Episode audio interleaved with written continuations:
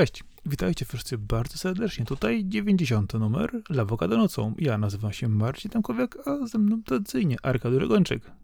Witam wszystkich serdecznie i tutaj od kuchni zdradzimy, że nagrywamy ten odcinek w Halloween, więc e, nie wiem, czy coś strasznego z niego wyjdzie, ale na pewno e, przelecimy przez kilka ciekawszych newsów gamingowych, a potem przejdziemy do gier, bo, bo chyba tak będzie e, zgodnie ze sztuką.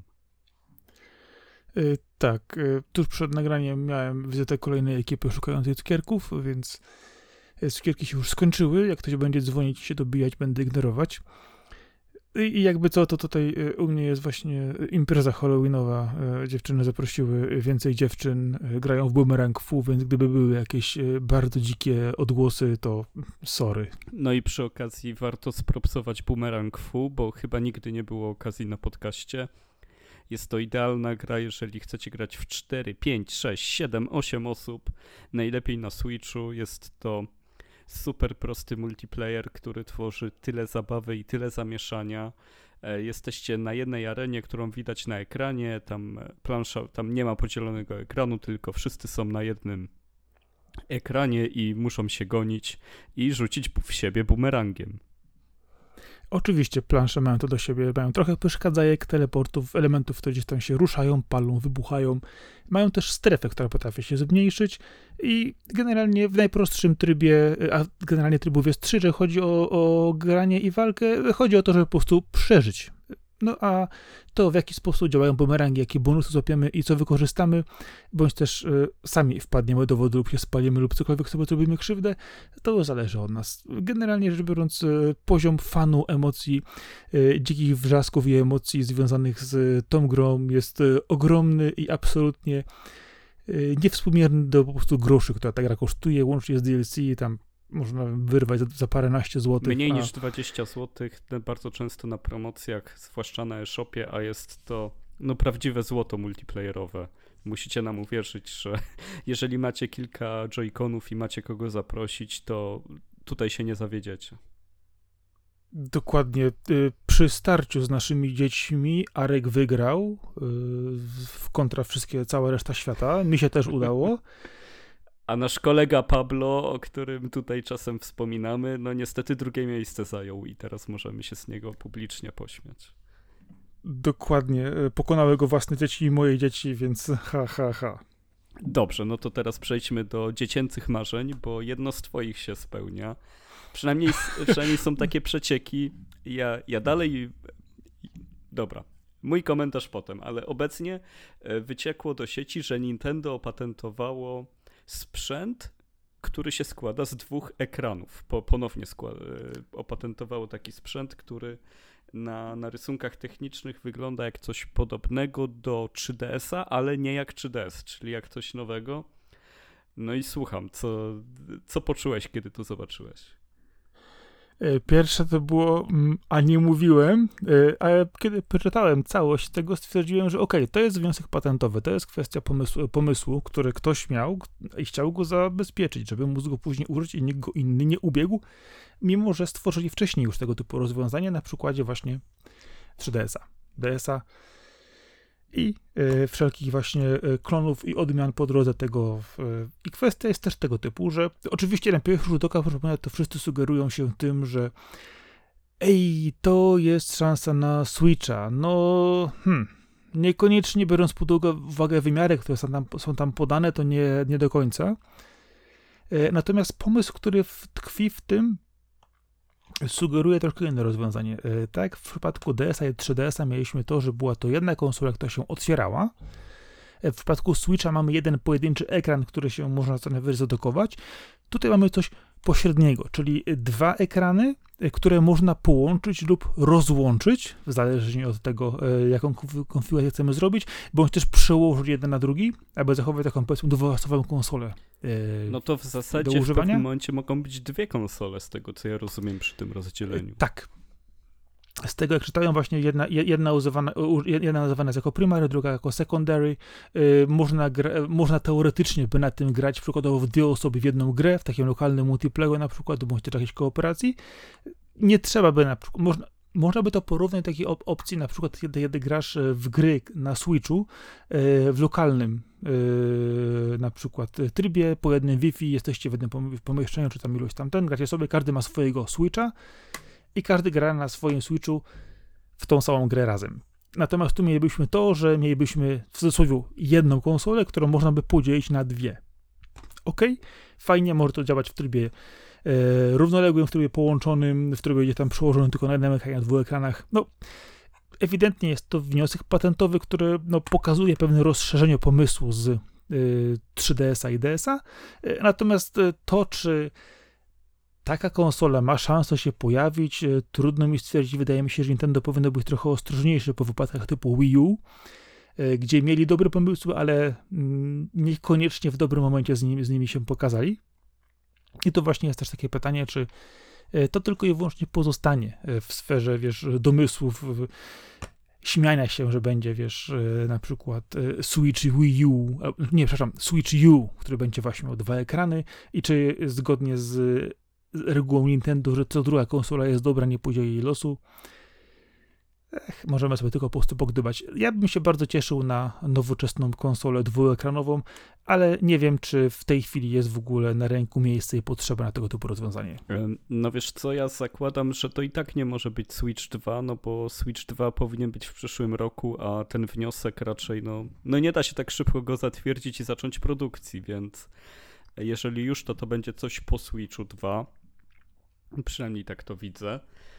E, no i tak, e, cały czas wydaje mi się, że jednak e, powrót do tego, żeby karty z 3DS-a działały na jakimś innym sprzęcie, albo żeby ta idea wróciła, no, no są nieduże. Chociaż dwuekranowe podejście jest bardzo fajne i, i byłoby no, no świetnie zobaczyć, co można zrobić z tym pomysłem na naprawdę mocnych sprzętach bo co by nie mówić, no 3DS miał gry, które pokazywały naprawdę dużo, ale, no, ale też no żadnym mocarzem nie był, więc nawet gdyby miał moc Switcha, a taki 3DS nowy, no to już by była mega różnica i by pozwalało to na bardzo dużo. Na pewno na bardzo dużo i chciałbym takiego rozwiązania, ale wydaje mi się, że cały czas jest to e, jakaś mrzonka. Wiesz, tutaj dwie kwestie. Nie wiem, czy miałeś okazję grać na N3DS-ie, czyli tym y, ulepszonym, szybszym, z lepszymi bebechami. Tak, ale nie w te gry, y które miały jakieś wsparcie do tego. Tak, właśnie o to chodzi, że, że ja mam na przykład Fire Emblem Warriors, który y, odpalałem i powiem ci, że wizualnie, oczywiście były tam troszkę niżej niż na Switchu, ale dociągało to bardzo mocno graficznie do tego, co oferuje Switch. I powiem ci, że szybkość działania i to na przykład jak porównywałem później, jak wyglądała właśnie Fire Emblem Warriors na Switchu, no panie, to zapas mocy, który był w tam e, N3DS-ie był całkiem duży. Więc wydaje mi się, że gdzieś tam jakieś możliwe ruchy by były, natomiast sa, sama idea N3DS-a, no wiadomo, to skończyła się na siedmiu tytułach w czarnych pudełkach yy, i potem już yy, była era Switcha. Ale jeszcze taka jedna kwestia. Nabijamy się z tego oczywiście, że bardzo by fajnie było i tak dalej, żeby te kartridże e, z 3DS-a działały na Switchu. A wiesz, no pokazują ci taki patent, no niech pójdą drogą pomiędzy. Niech zrobią dodatek, czyli pół konsoli w cenie powiedzmy jakiegoś tam yy, dongla duży, droższego, dużego, z ekranem dołączanym do DS-a, który będzie mieć przykładowo dodatkowy właśnie slot na karty 3DS-owe i proszę bardzo. Chcesz? Płacisz? Masz. No, te dongle chyba już wszyscy się nauczyli, że są ryzykowne. tak po prostu.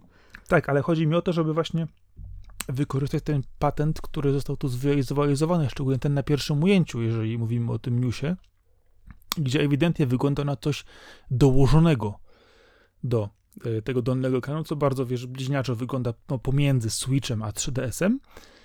E, wiesz, no, Nintendo robił różne dziwne rzeczy e, w erze, generalnie rzecz biorąc, powiedzmy, dużo wcześniejszej, jeżeli chodzi, czy mówimy generalnie o Wii, gdzie robił bardzo dużo różnych rzeczy, które współdziałało w bardzo różny sposób z konsolą. No, Do dzisiaj jest sporo osób, które bardzo się chwali tym, co jeszcze mają z dodatków do na przykład tej konsoli i co tam jeszcze dziwnego mają. Niektórzy chwytają się za głowę, jak to w ogóle działało. To działało, no było doczepione, ale no w tej chwili wydaje mi się, że w, raczej obecnie ten, powiedzmy, kustomizacja zewnętrznych gadżetów do konsol skupia się na tym, że mamy ewentualnie pady w innym kolorze lub też światełka do nich. Na tym się to zwykle kończy.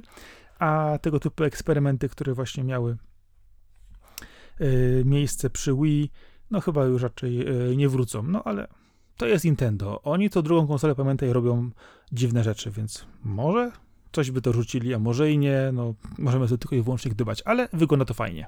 No, jeżeli już będzie wsparcie dla 3DS-a, to e-shopa przywrócą z martwych i będziesz mógł cyfrowo kupować te gry albo zaciągnąć swoje, a nie żeby zrobić slot na fizyczne wersje. Myślę, że mając taką konsolę, no to dziwne by było, gdyby nie skorzystali z tego, że mogą ponownie sprzedać e, ten swój katalog, który już mają i jest całkiem potężny. A jakby jeszcze zdigitalizowali gry z Nintendo DS, to, to w ogóle by, by się zaczęło rozbijanie skarbonek. Ale rzeczywiście, e, chociaż przy Switchu 2 pojawiła się ta informacja, że będzie można aktywować ponownie gry ze Switcha pierwszego na e, tym drugim, bodajże miało to kosztować e, ileś tam, bodajże z 3 dolary, czy tam 12 zł, że to, to pojawiło się w tej rozpisce, że jeżeli miałeś grę z poprzedniego Switcha, to na Switchu 2, żeby w nią zagrać, e, będziesz mógł sobie ją update'ować e, zagrać, rozumiesz? Czyli dostajesz, e, bierzesz grę, którą już masz i musisz zapłacić jeszcze raz, żeby uruchomić ją na nowszej konsoli. No, czemu tego nie zrobić z, z 3DS-em na przykład? No, kto wie, może to zrobią, że oczywiście w jakiś sposób, ale to wiadomo, znowu wszystko opiera się na tym, że musieliby zrobić do tego, jeżeli chcemy komuś pozwolić jego fizyczne gry ponownie uruchomić na nowej konsoli, no to wiadomo, indywidualny numer seryjny z, e, karty, musi to być spięte i nie, tym no rzeczy. Już takich rzeczy nie będzie. Zresztą najpierw muszą zrobić ten dwuwymiarowy sprzęt, dwuwymiarowy Tak, a potem cię skasują jeszcze raz za gry, które już kupiłeś. No, I myślę, że mnóstwo osób to zrobi. E, na, może nie na całej swojej bibliotece, ale na pewno na wybranych tytułach, które najbardziej by chcieli zagrać, albo będzie to o wiele prościej, czyli e, kompatybilność wsteczna, e, wpuszczamy bibliotekę e, starą e, na nowej konsoli i płacicie jeszcze raz no, pełną cenę, żeby nie było. No wiadomo, żeby się szanować. Tak jest. I, I tak, ale e, a propos płacenia, no to e, Sony ma na swoim payrollu teraz przynajmniej o 100 osób mniej, gdyż nastąpiły zwolnienia w Bungie, w studio, które kupili za chyba 6 miliardów dolarów w zeszłym roku. E, no i jak się okazało, wyniki finansowe za, za poprzedni rok były niedowiezione o 45% mniej niż przewidywali co skutkuje zwolnieniem 8% załogi, czyli właśnie około 100 osób. No i tak, jesteśmy na chwilę przed tym, jak ma wychodzić y, ostatni dodatek do Destiny 2. Ja nie jestem wkręcony w Destiny w tym momencie, więc y, tylko czytam to co, to, co znalazłem z informacji, ale prawdopodobnie on się przesunie. E, no i tak samo jak pokazana niedawno gra Marathon. Ona była pokazana co prawda tylko poprzez e, prerenderowany film, ale była bardzo stylowa w tym filmie i to był jeden z ciekawszych pokazów na którym, którejś tam z konferencji PlayStation ostatnich. No i widać, że te rzeczy zwolnią w Bungie. Widać, że Bungie, które było kupione jako eksperci od sieciowych doświadczeń, żeby także doradzać innym studiom, jak mają je robić, e, sami są w kłopotach. Tylko czy to jest kwestia jakiejś spadku formy Bungie, czy to jest kwestia tego, co się dzieje w branży, tego, co się dzieje na rynku, że treści jest tyle, e, że gry, które są live service, no mają coraz trudniej, żeby ze sobą rywalizować, bo ty robisz Destiny, a gdzieś tam wybucha Valheim, albo nie wiem, dzieciaki siedzą w Robloxie, czy, czy też cokolwiek innego. O, CSGO 2 wychodzi, CSGO, Counter-Strike 2 wychodzi nagle, też jest darmowy i, i ubywa ci użytkowników, albo wszyscy wolą płacić za World of Warcraft czy Final Fantasy XIV. No tutaj hipotez jest dużo, no ale prawda jest taka, że znów oglądamy zwolnienia w branży. Wiesz co, to, że ktoś sięga po inną grę często jest e, bardzo prostym mechanizmem. Grały w nią tak długo, że mógł się po prostu nią zmęczyć lub chciał czegoś innego. i po prostu zostawił im, poszedł gdzie indziej.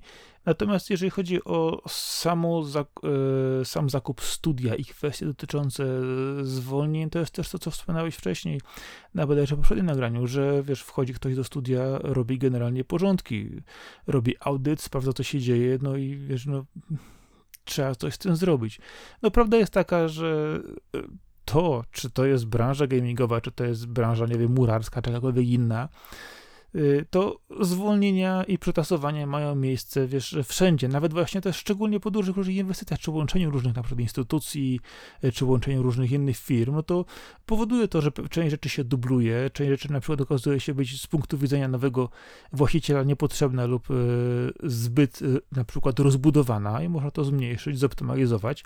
Wydaje mi się, że to się bierze, bierze z wielu różnych powodów. Natomiast też właśnie to, co wspomniałeś, że Y, gry wymagają też ciągłego napływu kasy i to jest też bardzo właśnie, właśnie ważne w tych live serwisach, że to po prostu musi żyć, musi trwać. A wiemy, że generalnie rzecz biorąc Destiny obecnie na rynku już od ładnych, ładnych paru lat, no i żeby ta gra dobrze działała, muszą dowozić y, odpowiednią ilość treści, zachęty i innych rzeczy. Więc wydaje mi się, że tylko i wyłącznie kwestia jest wtedy istotna co z tego oni będą mieli, jak już to dostarczą. No, jeżeli coś się przedłuża, czegoś nie ma, z drugiej strony gracze też dostają informację, że ej, słuchajcie, no coś tu się dzieje nie tak, zwalniamy ludzi dostarczymy wam coś później, no to też pojawia się znowu odpływ pewnych, yy, pewnej ilości ludzi, którzy też są albo niecierpliwi, albo nie chcą, bo czują się zdradzeni, jak to często też się w internetach dzieje. Y, no i to się przykłada, przykłada to wiele, wiele różnych elementów, no ale nie zmienia to faktu, że no w każdej branży może być zwolnienie, w każdej branży może być restrukturyzacja, no a że akurat jest to branża rozrywkowa, to jest to bardziej widoczne niż w innych.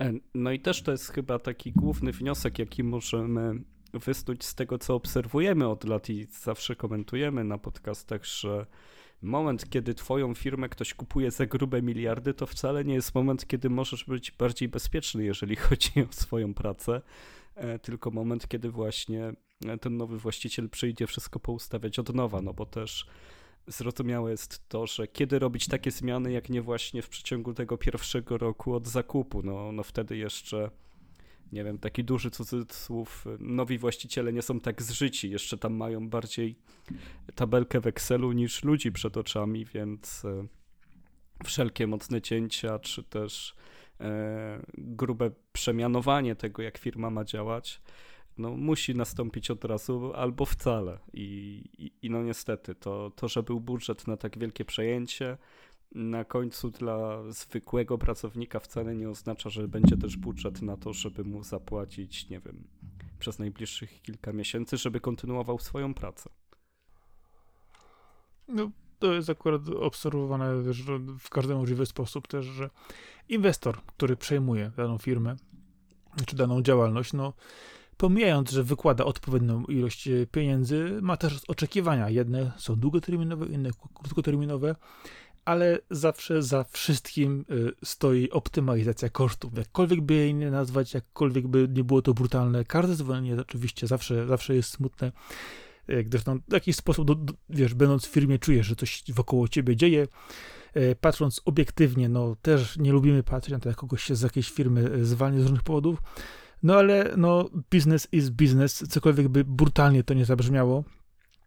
Ale to są też doświadczeni, podejrzewam, ludzie, którzy znają się, yy, wiesz, na, na, na, swojej pracy pewnie nie jednego, wiesz, yy, generalnie rzecz biorąc, pracodawcy już też pracowali, więc myślę, że to jest kwestia zawsze tego, że no, powiedzmy sobie szczerze, dobry pracownik pracę zawsze znajdzie i no, czasami jest to trochę, mówiąc, krzywdzące, no ale nie da się niestety na to nie spalić. E, no tym bardziej, że większe firmy w tym roku zwalniały, no Epic Games, e, które ma Fortnite'a, 800 osób ponad zwolniło, no to jest, to jest dopiero kolosalne cięcie.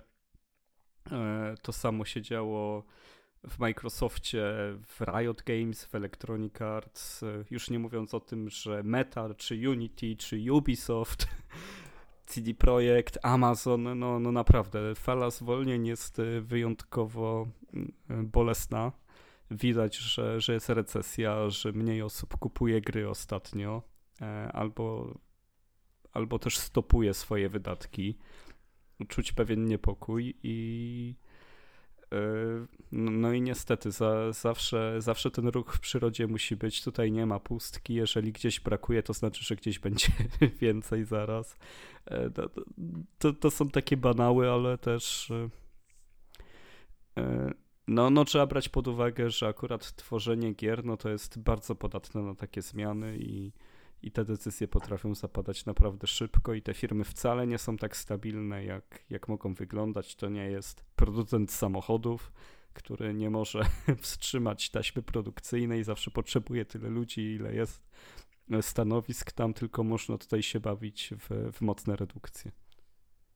Znaczy, jeżeli akurat dajesz przykład branży samochodowej, to możemy o tym pogadać, jakie w tej chwili się wpędziła problemy ostatnio. No, no tam maszyny wchodzą mocniej, więc, więc tak, no, no wiadomo. A linie też mogą zatrzymać, jak na przykład nie schodzi i wtedy, wiesz, wszyscy idą na przykład na urlop przymusowy na jakiś czas, albo na przykład firma samochodowa liczy sobie koszty i stwierdza, że się na przykład wkopali, bo wyprodukowali ogromne ilości samochodów elektrycznych, których nikt nie chce kupować. Takie tylko przykłady z ostatnich właśnie yy, artykułów, które czytałem właśnie o branży motoryzacyjnej, ale to jest o grach, Okej, okay, no to możliwe po prostu nigdzie nie wpadam na, na newsy, że, że w branży samochodowej się, są wielkie zwolnienia albo zamykają się fabryki. Może po prostu w mojej bańce to nie ląduje. To ja ci prześlę. O, i to jest, i, czyli czegoś się jednak nauczę na tym podcaście. E, jej. jej. E, a co u Capcomu? E, bo Capcom podobno wyda nową grę jeszcze przed końcem marca, czyli przed końcem tego fiskalnego roku. Czyli marca 2024 oczywiście. Czy wiemy, co to będzie za gra? No właśnie nie, dlatego to jest ciekawe, że możemy sobie pozgadywać chwilę, porozmawiać o tym, co tam Capcom ma za kołnierzem. To pewnie jak, jakieś mobilne polowanie na smoki. No, oficjalnie tylko wiemy, że będzie to e, jakiś ich niezapowiedziany tytuł, który jest nazwany Major, czyli nie wiem, z tej głównych ich serii. E, I co im zostało z tych głównych serii właściwie? No, wracamy do marzeń o Dino Crisis. E, ja myślę, że nie, bo Exoprimal tyle co wyszedł i, i myślę, że strzelanie do dinozaurów już teraz zobaczyli, że jednak nie, że ten Exoprimal to pewnie będzie zamknięty do końca tego roku też. Resident Evil się nie spodziewam, żeby nagle wyskoczyło w 4 miesiące. Ale wiesz co, to jest też kwestia do tego, jak strzelasz do dinozaurów. Czy będziesz rzeczywiście latać po mapie i bawić się z kolegami, czy dostaniesz porządną fabułę i będziesz się bawić dinozaurów a nie używać jako mięsa armatnego. No, chyba, że oni na to patrzą, strzelasz do dinozaurów, sprzedało się czy nie, no. I już nie wnikają, jak to jest ustawione, to strzelanie. Oczywiście. Bo bywa i tak. No, kwestia... Może się też tak zdarzyć, wiadomo. Y, natomiast co oni mogą jeszcze wydać? No, nie wiem dlaczego, ja mam dziwne poczucie, że chodzi o jakiś taki, wiesz, walnięcie w rynek mobilny. Nie wiem, będzie Resident Evil Mobile.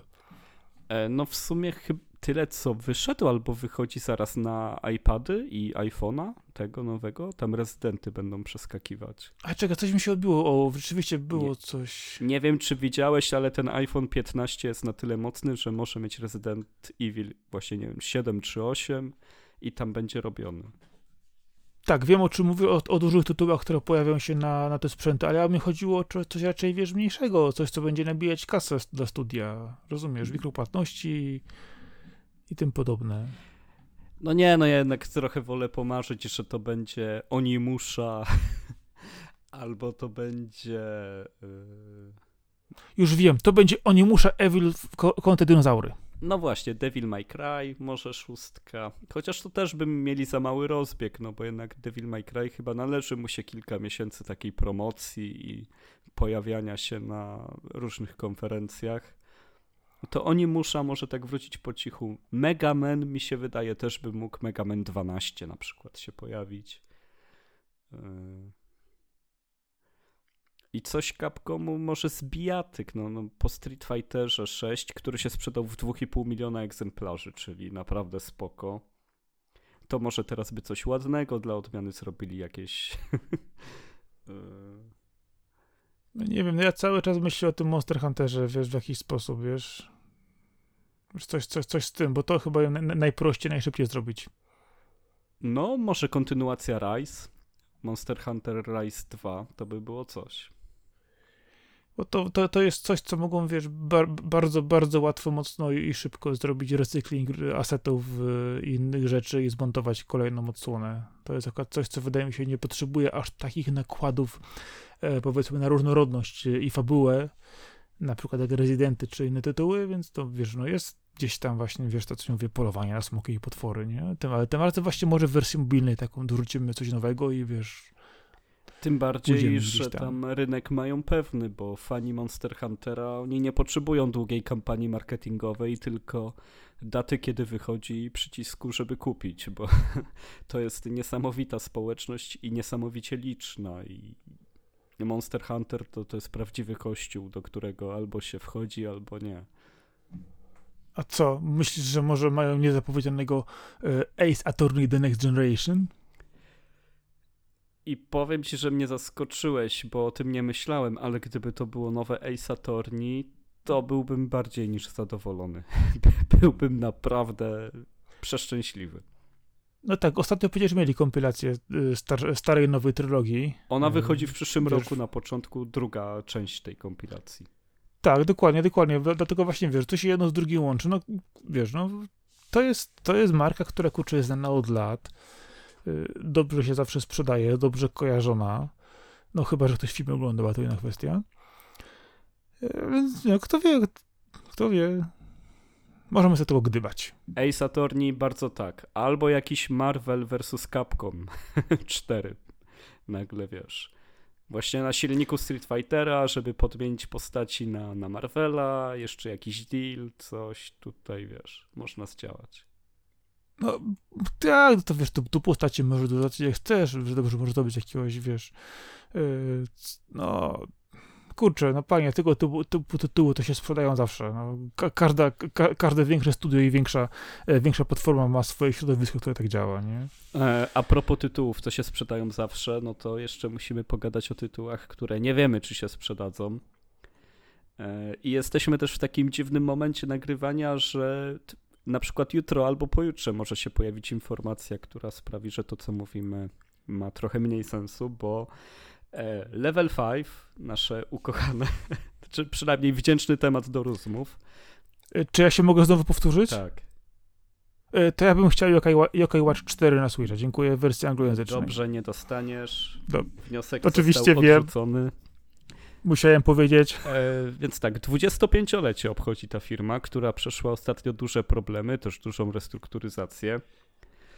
I w momencie, kiedy to nagrywamy, cały czas trzyma się tego, że cztery gry chce wydać w 2023 roku, ale też zapowiedziało, że na początku, nie, nawet nie na początku, że w listopadzie będzie mieć stream jubileuszowy, w którym poda dokładne daty premier swoich właśnie zapowiedzianych gier.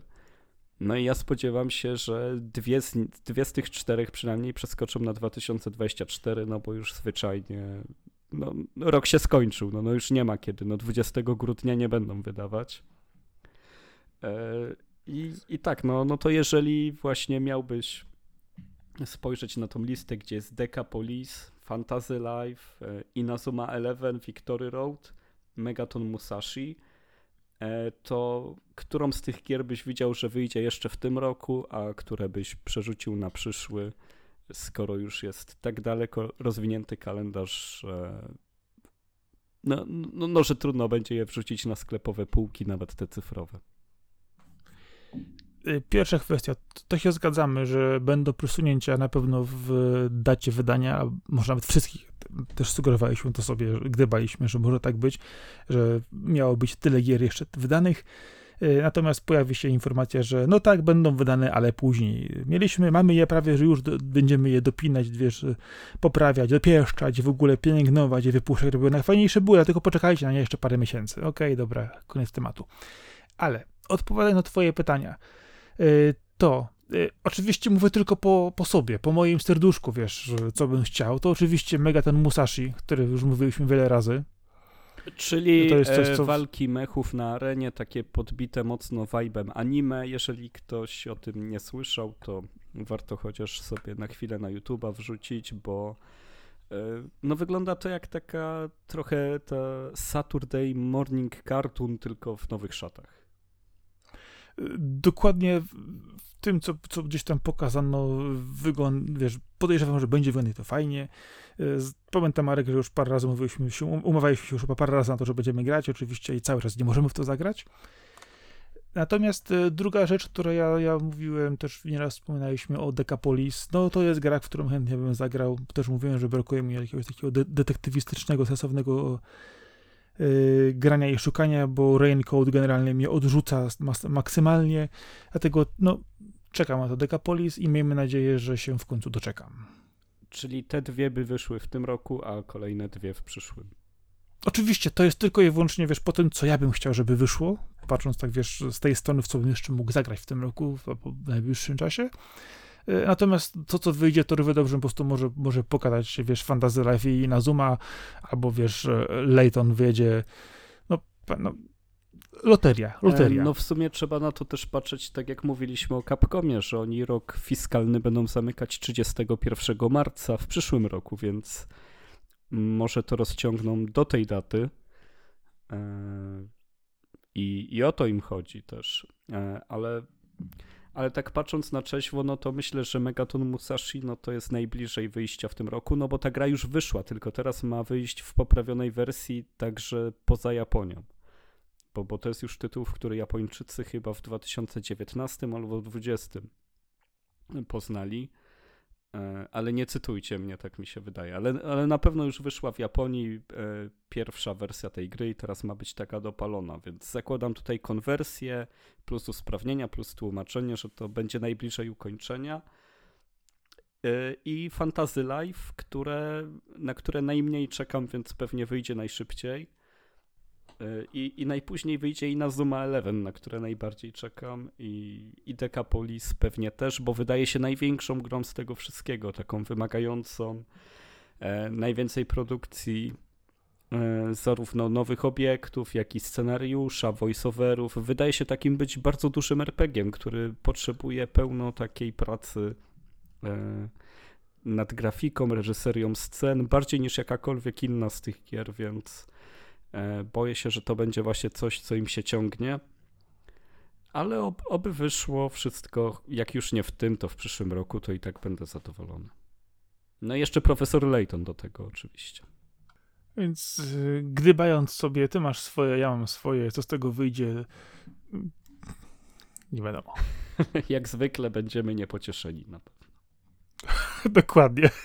Albo któryś z nas będzie niepocieszony i będzie, wiesz, drugiemu wytykać. No i zobacz, no i zobacz, no. Nie no, jeden no z nas musi nie mam, być no. niepocieszony, no przecież trzymajmy się konwencji, no. I, inaczej być nie może. Dokładnie tak. Musi być za, za zawsze jeden, jeden, co się tak sztywno trzyma formy, że aż, że aż po prostu, wiesz, nie może z niej wyjść, a drugi po prostu, który tylko głupoty po bandzie i wiesz. I weź się teraz, weź, weź się zgódź, nie? E, no właśnie. I teraz, jeżeli mówimy o tej konwencji, no to jest pewna seria, która ciągle łamie konwencję i mam na myśli Jakuzę, która od niedawna jest znana jako Like a Dragon. E, w tym roku wychodzi jeszcze jedna Jakuza z dopiskiem Gaiden, ale my już będziemy mówić o tej Jakuzie, która ukaże się w styczniu i to jest Like a Dragon 8 Infinite Wealth. E, gra, która będzie także miała system turowy, ale też system walki w real time i będzie mieć dwóch bohaterów, czyli Ichibana oraz Kazume Kiryu, niesamowitego jak zawsze, i Ichibana, który pojawił się w Jakuzie 7 po raz pierwszy. E, i już abstrahując od tego, jakie cuda się tam nie dzieją w tej grze i że ona wygląda jak tytuł, który będzie na 200-300 godzin, e, to jeszcze do tego Sega ostatnio pokazała, że pojawi się tam bardzo rozbudowana kampania dotycząca budowy własnego resortu na wyspie. E, rozumiem, że w okolicach Honolulu, gdzie będziesz budował no cały kurort, no wyposażał go, nie wiem, choćby w skutery, budował całe całe wyposażenie, domy dla mieszkańców, zapraszał tam mieszkańców, oczywiście rozwiązywał ich problemy, e, polował na ryby, e, rozbijał kamienie, budował krzesła, no, wszystko jest w tej grze i wygląda nawet jak tak, jakby to był w Jakuzie to ja nawet crafting przełknę, tyle powiem. No wygląda to niesamowicie, jest taki odpał, co tam się dzieje. E, śpiewanie przy ognisku dla swoich gości przez Ichibana w czasie, kiedy jak to w Jakuzie, tam gdzieś obok się dzieje fabuła, która nie może czekać na nic, a ty wchodzisz w minigry i zaczynasz robić te wątki poboczne, podczas kiedy tam jest walka o śmierć i życie. No. E, wygląda to wyjątkowo mm, barokowo, ciekawie i nikt się tego nie spodziewał. Wiesz co, przypomnij mi jeszcze raz, o czym była pierwsza Jakuza? E, pierwsza Jakuza była o tym, że Kiryu wychodzi z więzienia, do którego poszedł za nie swoje winy. E, no i ta przeszłość go goni. Powiedz mi, co to ma wspólnego z budowaniem kurortu teraz? No, od y, którejś części Jakuzy e, nie chcę skłamać, ale wydaje mi się, że od Jakuzy Zero po prostu menadżerskie elementy są tam czymś stałym że prowadzisz jakiś biznes, jest to ważne, tym bardziej, że tutaj, jak widzisz, w tytule już jest Infinite Wealth, to, to bogacenie się jest bardzo ważne. W siódemce też było bardzo ważne gromadzenie środków. Yakuza Zero też cała się kręciła wokół tego, żeby nabijać sobie pieniądze. Tam, za, tam nawet nie było punktów doświadczenia, tylko pieniądze się przekładały na to, jakie masz statystyki, jakie skille możesz kupić dosłownie. Tam była jedna waluta w całej grze, co było świetne. No tak, jakby y, robienie przedsiębiorstw i bycie coraz bogatszym jest teraz y, strasznie ważną y, częścią tej serii. A powiedz mi, można tam zawalniać ludzi po przejęciu innych na przykład lokali? E, do tej pory było tak, że jak przejmujesz lokal, to on jest bez obsługi, po prostu zatrudniasz, kiedy przejmujesz. Ale tych, Aha. których już zatrudniłeś, oczywiście możesz zwalniać, wymieniać. Jasne. Wiesz co ci powiem, ja patrzę na to, co się w tej chwili dzieje z Jakuzą, co się dzieje z Like Dragon i w momencie, kiedy wiesz, y, dostaję do tego dopisek Animal Crossing, no to ja już odpadam. Autentycznie to już nie jest absolutnie gra na żadnym poziomie kierowana do mnie. Z tym, że wiesz, to jest Yakuza, to jest, to jest element, którym, nad którym ja będę siedział pewnie 20 godzin, a ty grając możesz w ogóle tego nie ruszyć. To jest to, że Yakuza jest tak po prostu nienachalna w swoich aktywnościach pobocznych, że możesz, możesz tak wiele tej gry nie zobaczyć, y, przechodząc ją, co zresztą widać, bo ona zawsze podaje, na ile procent ją skończyłeś. E, I, I kończenie gry na 60 godzin z wynikiem 15% to, to nie jest nic nowego w Jakuzie. Tam jak pójdziesz samą linią fabularną, to nawet nie jesteś świadomy, co przegapiłeś, bo, bo tego się nie da. nie da się przewidzieć tych pomysłów, które, które na ciebie czyhają e, za jakimś tam niepozornym znakiem zapytania na mapie. Jasne, ale wiesz co? Spróbuj mi może wyjaśnić, dlaczego takie elementy pakowane są do takiej gry, która jednak na początku była czymś zupełnie innym, która była pewną, wiesz, mroczną historią, trudną opowieścią, która oczywiście miała dodatkowe aktywności, które jednak wydawało się być bardziej powiązane z, z samą, powiedzmy, osią fabuły i trybem życia głównego bohatera. Ja rozumiem, że gry się rozwijają, gry się zmieniają, ale ja autentycznie nie rozumiem, skąd te pomysły na te elementy. Czy ktoś w ogóle gdzieś udzielił jakiegoś wywiadu na to, e, dlaczego to jest tak mocno rozbudowane, dlaczego wydaje mi się czasami zada ogon swój? Bo to jest tak czasami, jak zwróć uwagę, co się na przykład wydarzyło w serii Assassin's Creed Ubisoftu. To się rozrosło do tak gigantycznych RPGów, że zrobili mi resz, pomijam, czy to jest dobre, czy złe, ale sami stwierdzili, że robią kolejną odsłonę, która będzie mniejsza i bardziej bliższa korzeniom. To samo czekać może też Jakuzę, które po prostu zeźle ogon tego delfina i stwierdzi, że to jest za dużo? Raczej nie, bo fani to kochają i na to czekają. Na to, co jeszcze nowego może tam dojść e, i jak to będzie zrealizowane. A poza tym Assassin's Creed, y, on mnożył te same questy. Tam Assassin's Creed się nie rozwijał, jeżeli chodzi o o to, co się dzieje w grze. To, to, to, co robisz w pierwszych dwóch godzinach Assassin's Creed, to powtarzasz do końca Assassin's Creed. Tam, e, tam cię nic nie czeka. E, a, a w Jakuzie, no to czy ścigasz się go kartami, czy prowadzisz e, biznesy, czy też bierzesz udział w podziemnym kręgu, żeby walczyć, czy idziesz grać w karty na pieniądze, czy budujesz roboty, czy ścigasz się dronami no cokolwiek, czego byś nie robił, no to są jakby ci wsadzili kolejną grę do twojej ulubionej gry, w którą grasz swoimi ulubionymi postaciami, które przeżywają kolejne przygody i, i to cały czas nie, nie ma wpływu na główny wątek, który Jakuza zawsze się trzyma tego, że główny wątek jest serio, a to, co jest poza głównym wątkiem, macie odprężyć od niego. E, I, i to jest balans, który, który działa. Wiesz co, ja mam wrażenie, że e, gdyby ktoś zrobił Like a Dragon e, pod tytuł Animal Crossing, to nikt by się nie, nikt by nie zauważył różnicy, że po prostu, wiesz, dostałeś skina do Animal Crossing, wiesz. No nie, no tylko jest ten tryb, w którym masz taką Oczywiście. Wyspę, a, a cała reszta gry no będzie się dziać. Zresztą jak uruchomiłem Yakuza 7 i po chwili miałem minigrę, w której jestem bezdomnym i, i muszę zbierać puszki, no to to była cała minigra dookoła tego zrobiona. To nie było QTE, czy też to nie było jakoś tam E, zrobione, że wciskaj jeden przycisk, żeby coś zebrać, tylko normalnie miałeś rykszę, na którą wrzucałeś puszki. Na planszy było jeszcze pięciu innych gości, którzy jeździli rykszami, wjeżdżaliście w siebie. E, była straż miejska, która was mogła zawinąć. Tam, tam się cuda działy. Były dopałki, były bonusy, był czas.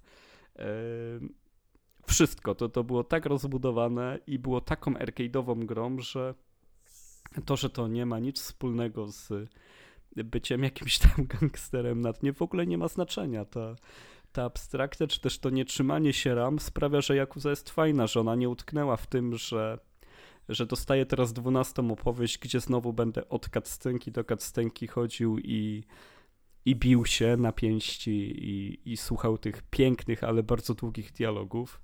Tylko pomiędzy tym wszystkim czeka na mnie jeszcze tysiąc innych rzeczy, które są ciekawe, zabawne i nie spodziewam się ich i jestem pewny, że inne gry nie mają szansy mi tego dać, bo, bo, bo ich twórcy e, nie widzą możliwości, żeby sklejać tak e, eklektyczne e, pomysły w jednym tytule. Jasne, ale musisz przyznać, że po prostu trzeba to lubić.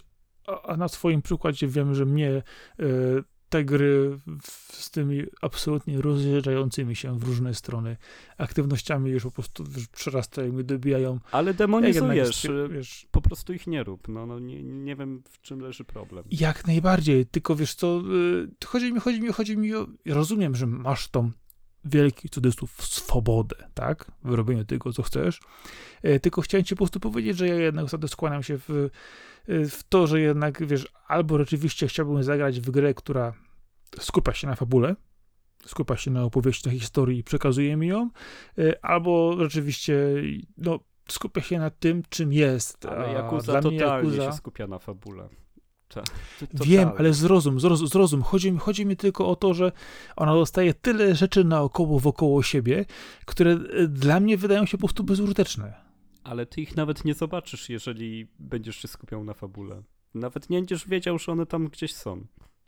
No to po co one w ogóle są w takim razie? No bo jeżeli chcesz eksplorować ten świat, to odkrywasz nie fajną znajdźkę, czy też y, poboczny quest na tej samej mechanice co reszta gry, tylko zupełnie nową grę odkrywasz. Czyli tak jak mówiłem, po prostu trzeba to lubić.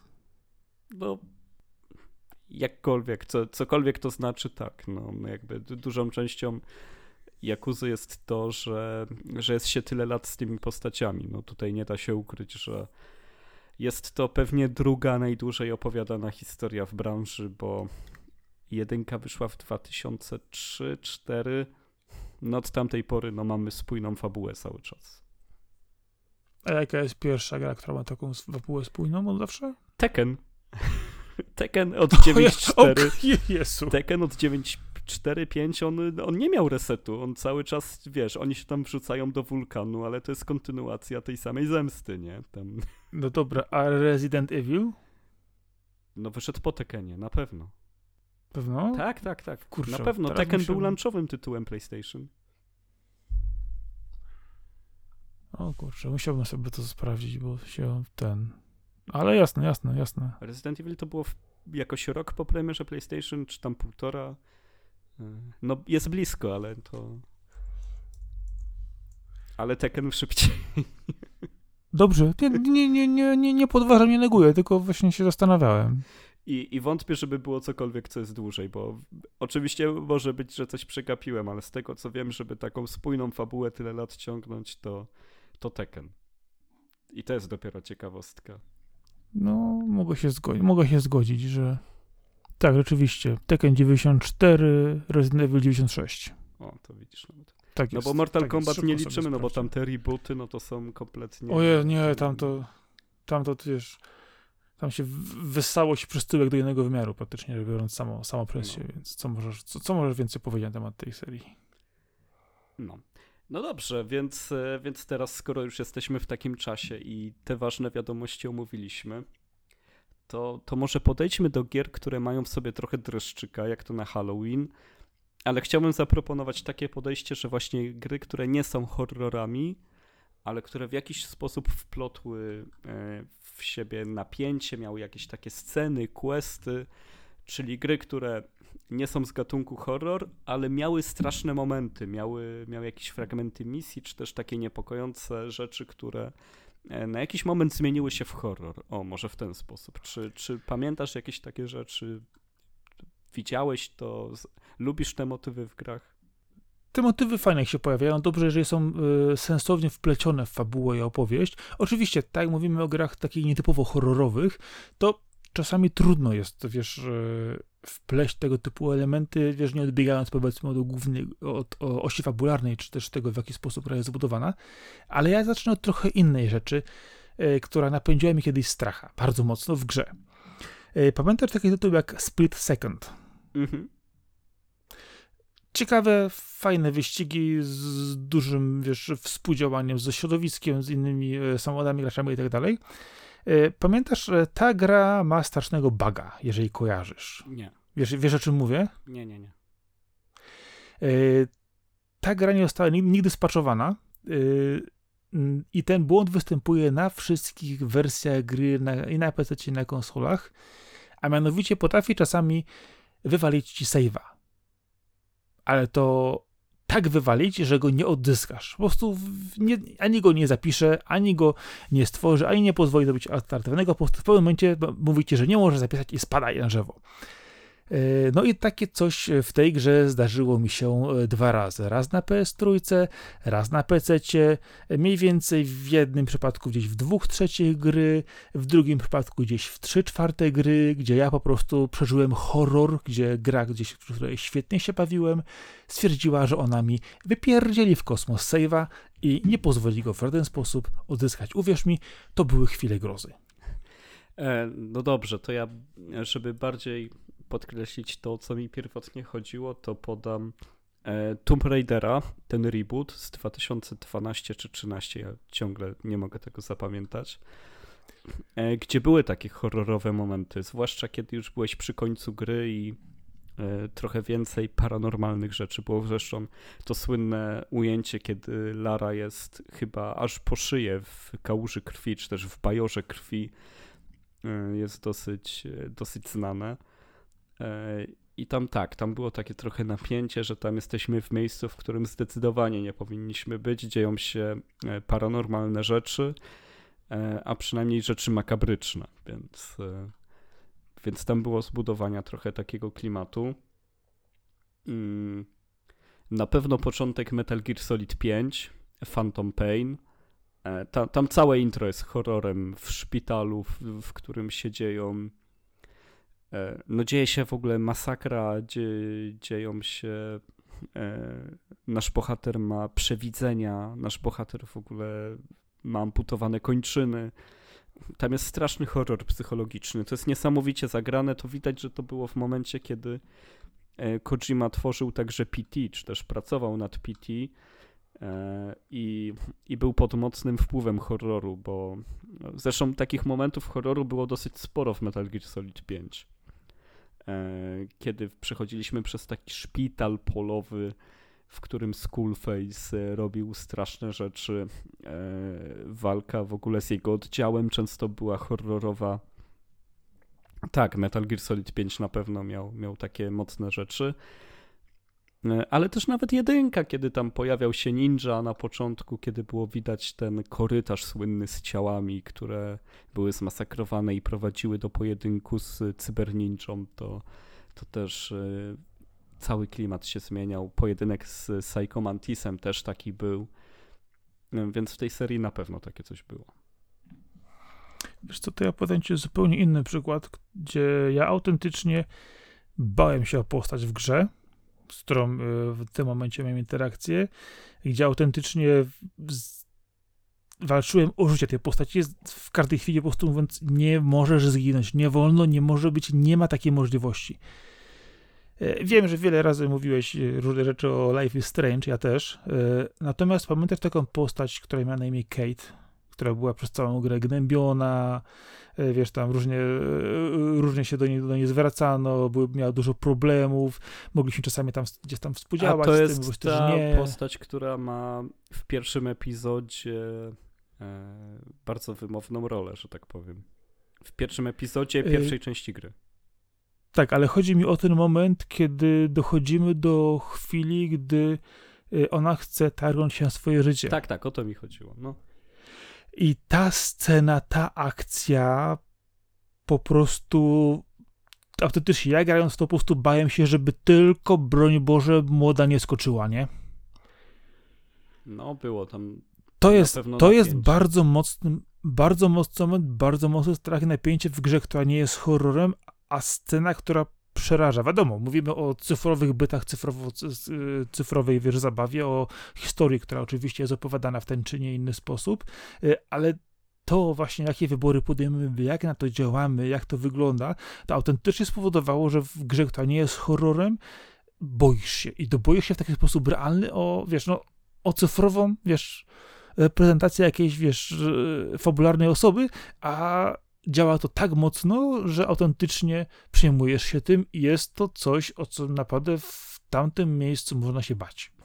E, jeszcze z takich świeżych przykładów to hmm, pamiętam No More Heroes 3, e, które nie tyle zmieniło się w straszną grę, co e, ma jeden poziom, który jest typowym nawiązaniem do Silent Hilla. I tam sobie robią straszny pastisz tego Silent Hilla i to było to się wiązało naprawdę ze scenami takimi, które gdyby nie to, że grasz w, w No More Heroes 3, to by były straszne. Ale to, to, że grasz taką postacią, jesteś w takiej grze, jakby e, ściągało całe to napięcie, ale tam było wszystko przygotowane tak, że tak, grasz w horror teraz i jesteś w takim miejscu horrorowym i e, bardzo lubię No More Heroes 3. Kolejny raz to powiem, że mocno niedoceniona została ta gra. E, mocno zapomniana i należy jej się dużo więcej uwagi, bo kiedy robi coś dobrze, to robi to naprawdę, naprawdę dobrze i to, to był jeden z takich momentów, kiedy faktycznie trochę zabawiono się konwencją horroru i zrobiło na mnie to bardzo duże wrażenie. No, wiesz, patrząc z tej strony, to takich momentów, które, wiesz, mogą robić wrażenie, yy, chociaż, wiesz, one często właśnie, właśnie to, że trudno mówić o gra, elementach horrorowych, wiesz, w grach niehorrorowych, w oderwaniu od jakichś powiedzmy y, kwestii emocjonalnych lub też na przykład celowego zagrania na jakichś, wiesz, czasami nawet wręcz narkotykach, czy jakichś, wiesz, kwestiach, wiesz, y, snów tych bohaterów, y, ale rzeczywiście takie sceny, wiesz, mają miejsce, ale to, co to właśnie też mówimy, że często są też to kwestie rozgrane emocjonalnie, kiedy rzeczywiście masz y, ciężką, psychologiczną y, po prostu drogę do przejścia i to jest często też wiele bardziej straszniejsze niż czasami potwór, który, wiesz, biegnie na ciebie z nożem, bo wystaje gdzieś tam, wiesz, czyjaś noga z szafy.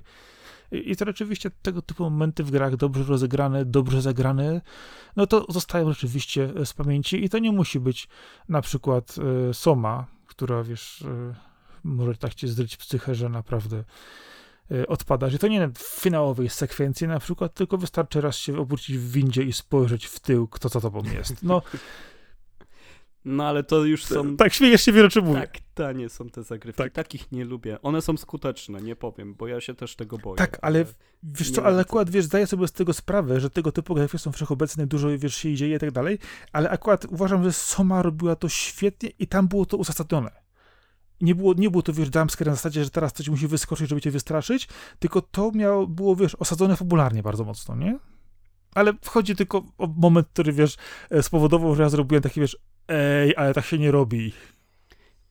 Ale w pozytywnym wrażeniu. Jeszcze, jeszcze to, to nie będzie typowo horrorowe może, ale na pewno pasujące do Halloween. E, to była też taka linia fabularna w Sleeping Dogs, gdzie e, walczyłeś z duchami, albo wydawało ci się, że z duchami napadającymi miasto. To chyba już było w dodatkach, to, to nie było w głównej grze. Eee, musiał sobie przypomnieć nazwę tego dodatku, bo teraz e, tak, jestem pewny, że to było w dodatku. I on był cały taki oniryczno, właśnie ta e, wielka draka w chińskiej dzielnicy. Dobrze mówię tytuł tego filmu? Tak jest? No, no, no to było całkowicie w tym klimacie utrzymane, a to jest takie mocno halloweenowe, mi się wydaje. No, no to właśnie, właśnie gdzie właśnie w grze danego typu masz taki, wiesz, kawałek po, zrobiony w innej konwencji, to rzeczywiście wtedy ma, ma prawo w ten czy inny sposób zadziałać, nie? No ale taki, wiesz, że jeżeli mówimy o takich rzeczach, takich może bardziej, bardziej horrorowych, to swojego czasu, e, kurczę, ta gra, która działa się w więzieniu z tym... A Way Out? Nie, dużo, dużo wcześniej. Zaraz, zaraz mam na końcu języka z tym więźniem osadzonym na karę śmierci, z nagle zombiaki włażą ze ścian zewsząd i... No i oczywiście zapomniałem. E, to no, jest wiecie, Cliff Baker, tak? Coś? Nie, to, to, to nie jest. To, to nie, nie Cliff Baker. E, to jest. To, o czym mówisz, e, Jericho. to. Widzisz, i żeśmy się teraz za, za, zakręcili. Może ktoś nam odpowie w komentarzu w końcu. Może. Znaczy, ja pewnie zaraz bym to wykopał gdzieś, ale tylko musiałbym poszukać, nie? E, Cliff Baker to był Undying. O, no. Przypomniało mi się. I tam, tam, były, tam były oczywiście momenty, ale to jest gra nastawiona typowo na horror, typowo, typowo na strzelanie, na jumpscary. E, bardzo fajna gra. O, dobrze. To jest gra, która mogła dostać, dostać fajny remake. Tak ci powiem. O nie, nie wierzę. Tak. Tak jest. Zgadzam się. Nowa grafika, nowa osłona, parę nowych poziomów. No i wpisałoby się teraz nurt. Powiem że to miałoby szansę być podobne do Ghostwire Tokyo. Bo te gry jednak miały dużo wspólnego ze sobą, jeżeli chodzi o magię, strzelanie, odkrywanie lokacji i odpędzanie duchów i inne elementy. No, oczywiście wiadomo, zupełnie inny setting, ale dużo wspólnych elementów, jeżeli chodzi o prowadzenie historii. No właśnie, o, a gdyby ktoś miał teraz, y, gdybyś miał polecić komuś na ten czas listopadowo, ciemno, post-halloweenowy już, no bo odcinek wyjdzie po Halloween, jakąś właśnie grę, która doda trochę dreszczyku, to, to co byś polecił, nie wiem, jeden, dwa, trzy tytuły? No to zawsze mówię, kto, jeżeli ktoś nie grał jeszcze w Somę, to niech, niech w nią zagra. No to już hardkorowy strach. Dobra, co dalej? E, ale mówi bardzo, bardzo mocno. E, wiesz, to tytuł, który e, ściga mnie i ciebie od dawien dawna, który, w którym dzieją się rzeczy.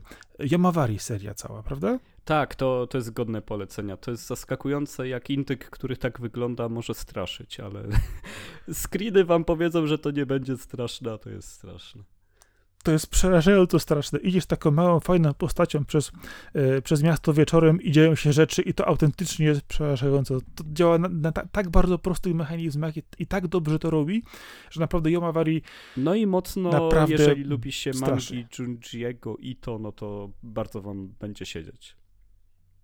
Bo to jest ten typ no, straszenia. A trzeci, Trzeci to zawsze mo można klasycznie sięgnąć po Silent Hill 2. To jest gra, która się nie starzeje pod, ty, pod, tym, pod tym względem. Oczywiście musiałem takie Trzeba coś powiedzieć, bo to jest jedna z moich.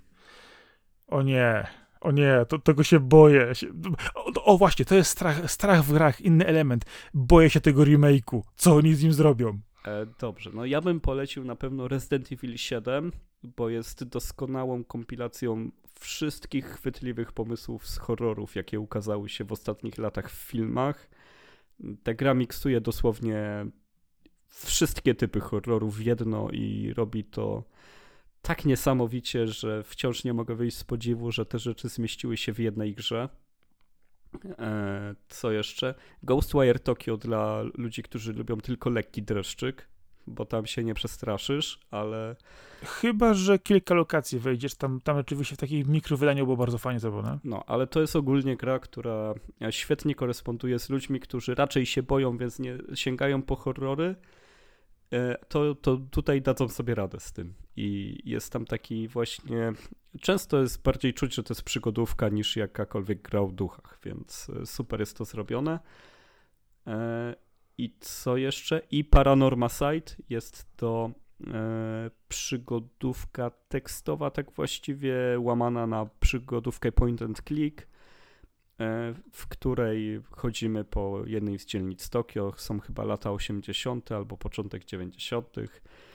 E, no i spotykamy tam ludzi, którzy chodzą po nocy szukając artefaktów, żeby wykonać pradawny rytuał.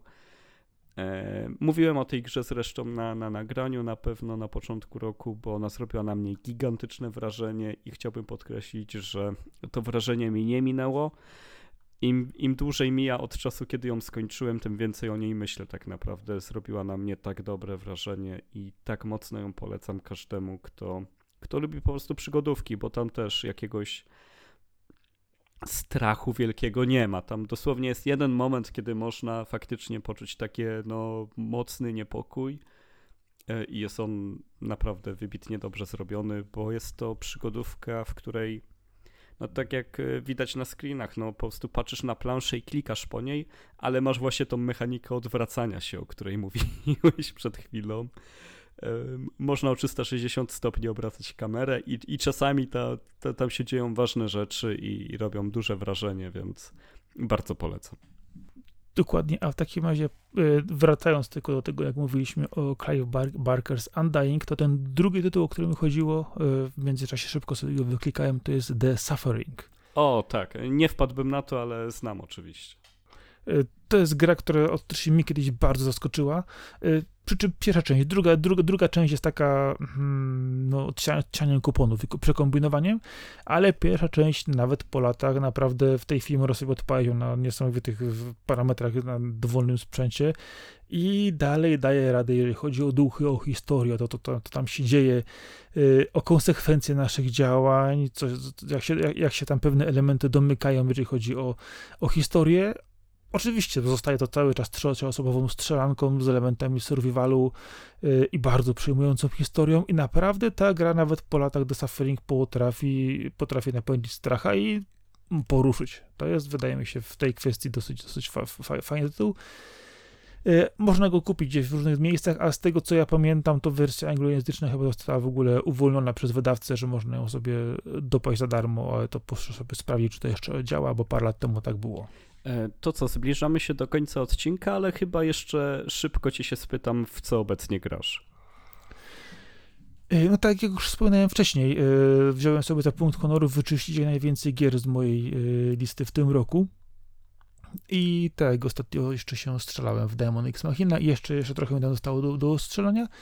Równolegle z tym jadę inną rzecz, czyli Fire Emblem Warriors e, Three Hopes, czyli grę, która okazała się w czerwcu 2022, czyli w sumie rok temu z hakiem. I, I co mogę powiedzieć? E, przede wszystkim e, gra jest częścią, no w sumie jest spin-offem głównej serii Fire Emblem pominę, e, co zostało zmienione w odniesieniu e, do poprzedniej części, jaki wątek jest inny, kto się pojawia, dlaczego i tak dalej. To jest dla osób, które już bezpośrednio e, bardziej są związane z tą serią. Natomiast jeżeli ktoś zupełnie z tą serią związany nie jest, a chciałby po tą grę sięgnąć, nie ma się w ogóle czego obawiać. Wszystko zostanie bardzo ładnie i bardzo prosto wytłumaczone od samego początku. Czyli jesteśmy bohaterem, który oczywiście pojawia się z określonych powodów ma określone moce umiejętności i wpada właśnie między trzy tytułowe królestwa. Y, gra to są dwa elementy. Y, z jednej strony masz y, element, powiedzmy, rozwoju miejsca, w, tym, w którym będziemy, naszych relacji, i elementów związanych bezpośrednio z tym, jak wpływamy na naszą drużynę, którą wybieramy też w zależności od tego, do którego królestwa się przyłączymy. Tu jest też bardzo ważna rzecz, że można wybrać tą y, stronę konfliktu, y, patrząc na przykład na to, kto jest tam przykładowo głównym władcą, albo też patrząc na przykład, która ekipa wspierająca bardziej się podoba i u mnie akurat to był taki Y, element wyboru, że bardziej podobały mi się te osoby, postacie wspomagające niż ta główna, ale no, okej, okay, wolę, wolę, wolę w ten sposób to pójść. Generalnie rzecz biorąc, jesteśmy takim znowu e, fioletowo-włosym e, wojownikiem. Mamy moce, mamy też pewne postacie, które tylko my widzimy, które nas wspierają. Po drugiej stronie konfliktu jest też ktoś, kto ma podobne umiejętności jak my. Nie, nie wchodząc w fabułę i, i, różne zawiłości, dowiemy się dlaczego, co i jak e, dopiero dużo, dużo z czasem. I sama gra w sobie, jeżeli chodzi o mechanikę, to jest hack and slash, musu, wyżywka, napierdzielanie, e, takie Dynastic Warriors w wersji e, Fire Emblem, czyli po prostu wbiegamy w armię wroga, która jest w przeważającej sile i oczywiście nie ma z nami szans, nie? Mówiąc najprościej, dużo fanów, dużo, du, dużo umiejętności, zabawy, y, ale gra sama w sobie, wiadomo, ma dużo, dużo kwestii fabularnych, y, dużo się dzieje między walkami. Które spędzamy właśnie ten czas, spędzamy nasze, w, w, nasze, w naszej wiosce, obozu, zamku, zależy będziemy. Tam możemy zawierać różnego typu sojusze, przyjaźnie, e, rozbudowywać jakieś elementy, kupować, e, nawiązywać jakieś dodatkowe, e, wykonywać takie mniejsze, większe zadania, e, promować jakieś postacie, zmieniać klasy dodatkowo, umiejętności, no po prostu kompletnie absolutny crafting, jaki tylko można sobie wymarzyć, tam jest obecny. I z jednej strony jest on fajny, ale z drugiej strony czasami potrafi być, być nużący jednak.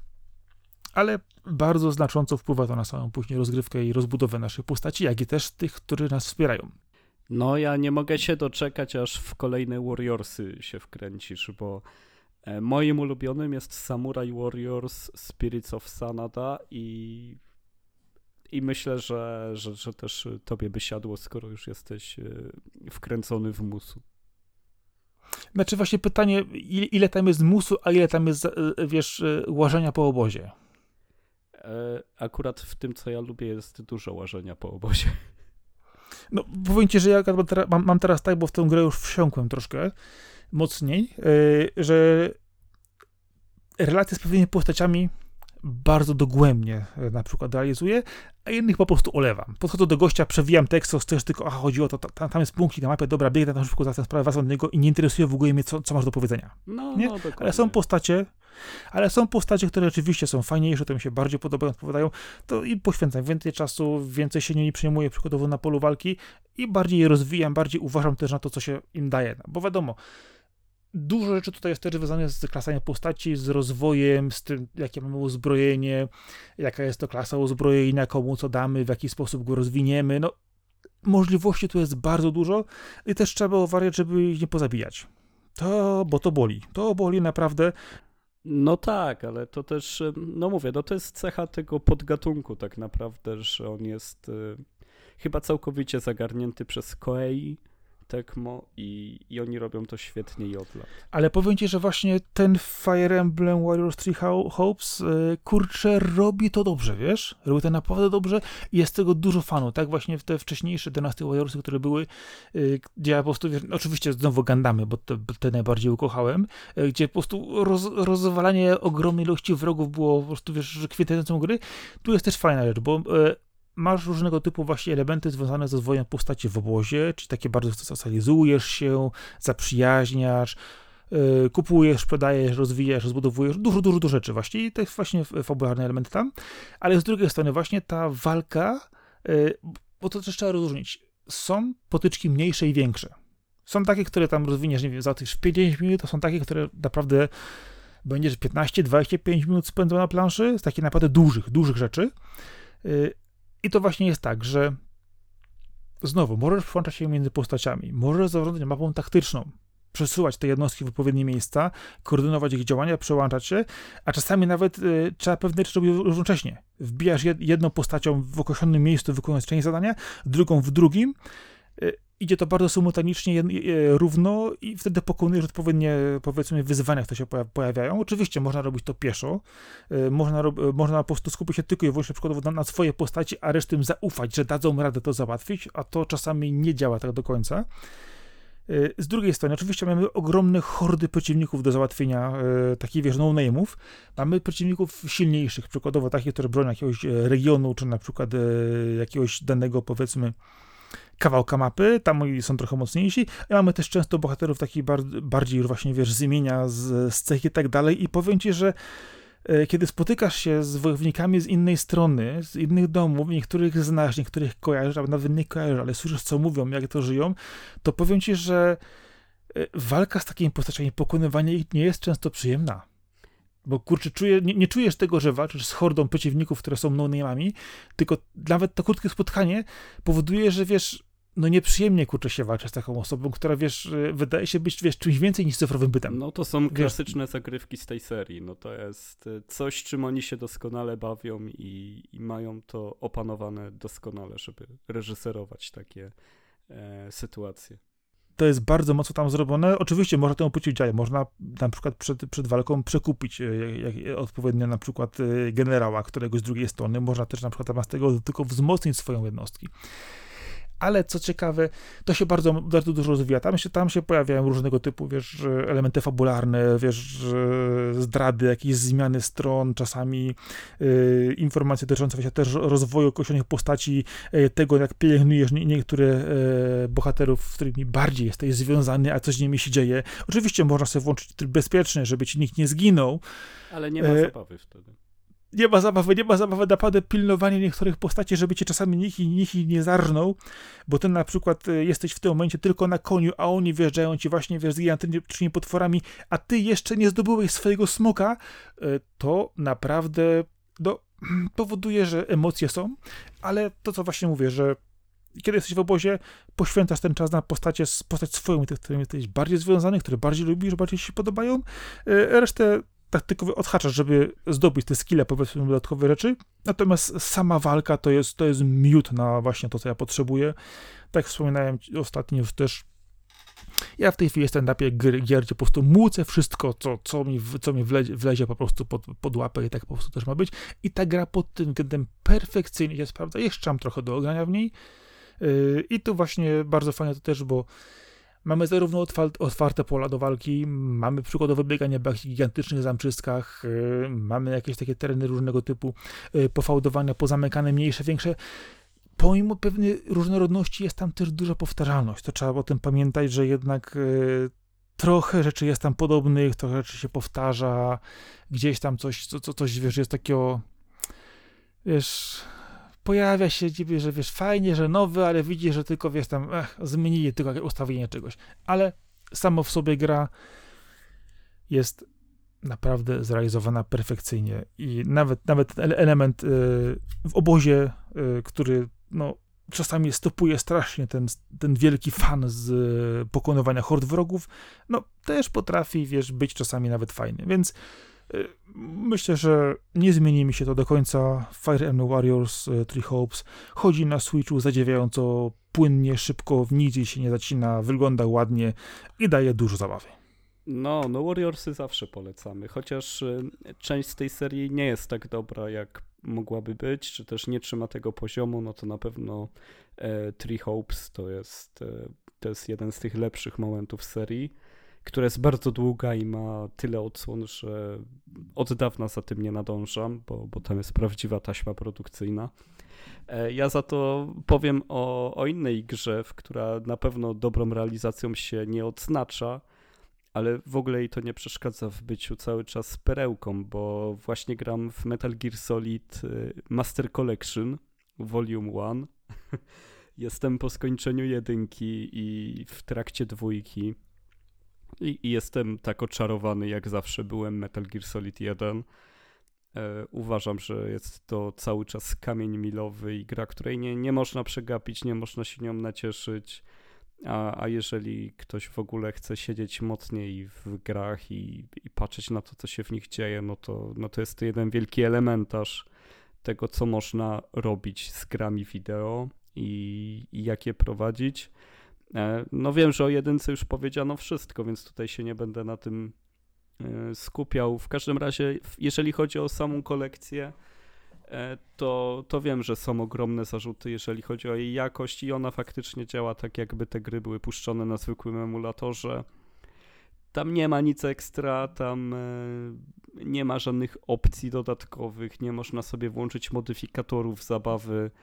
Jedynka nawet nie jest przystosowana do widescreena, tylko ma czarne boki, żeby było jak w oryginale, więc no z jednej strony ok, fajnie, że można tak grać, ale z drugiej brakuje tej opcji, że jednak mogę sobie wypełnić e, resztą grafiki te, te boki. E, więc na pewno jest to leniwa kompilacja, ale i tak jestem zbyt zadowolony z tego, że ona w ogóle jest, żeby się tego czepiać. Te gry są zbyt dobre, żeby nawet w złym pudełku, w brzydkim opakowaniu nie przyćmić tych wszystkich minusów. E, co ciekawe, na Steamie jest oczywiście duży problem, no bo na PC absolutny brak opcji ustawiania i tam zalokowanie się tylko na Full HD, no to jest zbrodnia przeciwko ludzkości obecnie, ale e, no cóż, no tutaj mamy problem, że z klawiaturą, z grą na klawiaturze są problemy, więc e, oceny są negatywne, jest gra bombardowana. A na ostatnim odcinku rozmawialiśmy o River City e, Rival Showdown, gdzie jest problem z padem i gra jest bombardowana, więc, więc, więc nie wiadomo już kto na czym chce grać, ale, ale oczywiście to już pół żartem. E, na pewno od strony technicznej nie pochwalam tego, co tu się stało, ale kiedy już odpalę jeden z tych trzech tytułów, to, to mnie to kompletnie nie obchodzi, bo e, wystarczy mi to, okay. że są. Wiesz co, bo ty jesteś graczem, który zna te tytuły z pierwotnych odsłon. Tak. A czy tam ma cokolwiek e, do szukania nowy gracz? E, no wiesz co, no takie tytuły, no, no nie, nie wiem jak, jak można je w ogóle pominąć. I ja uważam, że cały czas są grywalne, bo w nie się dobrze gra. No jedynka jest taka bardzo arcade'owa. Patrzysz na, na ten radar i biegasz między przeciwnikami E, dostajesz wskazówki, gdzie masz iść, co zrobić, jest wszystko jasne i masz świetne pojedynki z bossami, więc e, uważam, że nie jest taka wcale archaiczna jedynka i, i, to nie jest wielki trud, żeby się za nią wziąć, poza tym, że trzeba się do grafiki przyzwyczaić, bo no bo ona jest no, piksel na pikselu, no to jest PlayStation 1, no 98 rok, to, to jest naprawdę stara gra. E, ale dwójka, trójka, no to już są gry, które były tak do przodu, że, e, że są mega nowoczesne i mega wygodne w graniu. E, no, no czego może szukać nowy gracz tutaj? No, no tej historii. No, no to są Metal Geary, tutaj wszystko stoi i tak na bohaterach, na, na postaciach, na tym ile razy ta historia jest w stanie się obrócić i zrobić z nas głupców, że my myślimy coś innego, a dzieje się coś innego. E, to wszystko jest dopalone muzyką, reżyserią scenek, bo jakby te stare, jakby te gry stare nie były, no to dalej ujęcia kamery, ruchy postaci, ich mimika od drugiej części, czy, czy też to jak aktorzy głosowi je zagrali, jest cały czas top. Tu, tutaj tutaj nic, nic nie uleciało z tej magii. Okej, okay, ale zobacz, z jednej strony mamy wysoki poziom realizacji na tamte czasy który teraz też, jak mówisz, jest, trzyma się powiedzmy jakoś jakościowo, ale cały czas grafika... Cutscenki cały czas, cały czas. Tak, ale grafika, mówisz, jest tutaj rzeczywiście nie dzisiejsza. E, co w takim razie z graczem, który jednak wychowany w zupełnie innych standardach, który, wiesz, mówi mu się za każdym razem, że każda gra, w którą gra, to jest niesamowita historia, przeżycie i w ogóle i wszystko, i mówił mi się tak to przy każdej grze tak naprawdę w tej chwili. No i potem dostaje, wiesz, dwa screeny nowej gry i starej gry i obydwie mają fantastyczną historię. No to myślę, że po którą sięgnie. Nie wiem, pewnie sięgnie po nową, ale. No właśnie. To, to żaden problem. Jak go do tego przekonać? Nie, no nie trzeba. To, to trzeba w sobie obudzić to, to poczucie, że kurczę, sprawdziłbym o, o co jest ten cały hałas z tymi kultowymi grami i. No, no ale przecież my to samo przechodzimy. No. E, ile gier starych odpalałeś, no bo tyle się o nich nasłuchałeś, że, że się nakręciłeś i i przezwyciężyłeś jakieś tam pierwsze godzinę, dwie problemów i, i się już cieszyłeś tą grą dalej. No. Ja myślę, że to uczucie jest normalne dla graczy, no bo nie ma opcji, żeby być ze wszystkim na bieżąco, a jeszcze żeby się urodzić w takim czasie, żeby wszystko ogrywać. No, no każdy ma tyły i musi się cofnąć, nie wiem. Ja się do Chrono Triggera cofałem, no przecież nie, nie grałem w niego w 94 roku, tylko E, pewnie pierwszy raz grałem w Triggera ponad 10 lat po jego premierze. No, też, też musiałem się cofnąć i takich przykładów jest dużo. E, więc myślę, że jeżeli ktoś ma chęci, no to będzie miał to pięknie odpłacone. Jeżeli nie, no to nie ma co się zmuszać. Może przyjdzie ten czas, że będzie się chciało szukać tego typu historii, bo pod względem historii to wszystko stoi cały czas na świetnym poziomie. Tym bardziej, że jedynkę ja przechodziłem nasty raz. To, to jest gra, którą znam kompletnie na pamięć, a, a miała dla mnie inny wydźwięk teraz. Zwróciłem na nowe rzeczy uwagę i, i cieszyłem się tym, że, że jednak zobaczyłem, że, e, że można ją jeszcze trochę inaczej zinterpretować. Przez to, co się na przykład, e, jak się dzisiaj interpretuje gry, tak podchodząc do jedynki, myślę, że się świetnie obroniła. Okej. Okay. W takim razie, co? Zamykamy kramik? Zamykamy kramik, bo, bo był bardzo dzisiaj syty. E, jesteśmy do znalezienia na lawokado.pl. Znajdziecie nasze podcasty też na swoich aplikacjach, ponieważ e, Lawokado nocą zawsze ląduje na SoundCloudzie, z którego RSS-y idą na Spotify, idą na iTunes, idą na Google Podcast. E, jesteśmy także wrzucani na YouTube'a, więc na YouTubie też nas znajdziecie. Poza tym mamy Instagrama, Twittera, Facebooka, wszystkie te rzeczy, które są puste, ale są. I zapraszamy Was na naszą grupę Avocado Friends. Pomóżcie nam ją rozwijać. E, myślę, że to wszystkie miejsca, w których jesteśmy. To był 90. odcinek Lawokado nocą, a nagrywał go ze mną Marcin Tomkowiak, czyli Sakora. Oraz Arkady Żegonczyk, e, czyli Kaskad. Dziękuję bardzo i pamiętajcie, że Wszystkie miejsca, w których jest lawokado, tak najważniejsze z nich jest to, żebyście mieli je w sercu. Cześć. Cześć, dzięki, cześć.